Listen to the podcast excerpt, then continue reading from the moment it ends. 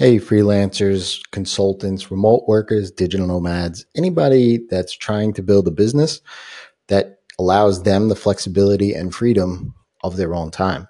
So, this is something that get, I get asked a lot inside of our membership community called Feast.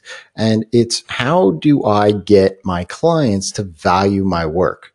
And this is something that is critical in moving towards building that recurring revenue service. Getting clients to value your work is pretty simple, actually. First thing you want to do is you want to identify if they're coming to you with baggage, right? Did they encounter a bad experience with a previous freelancer or previous contractor where they tell you this right up front during the sales process?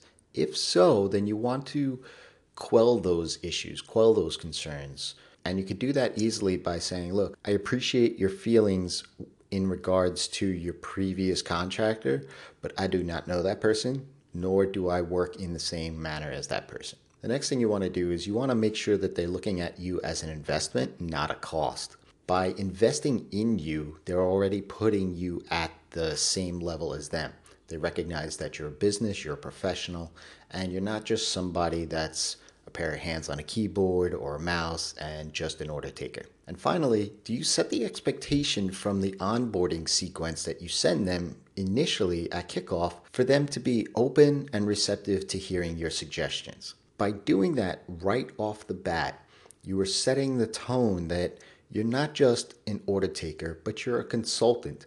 You have experience that you're bringing to the table and know what the best practices and best strategies there are to help them get the most success from their project.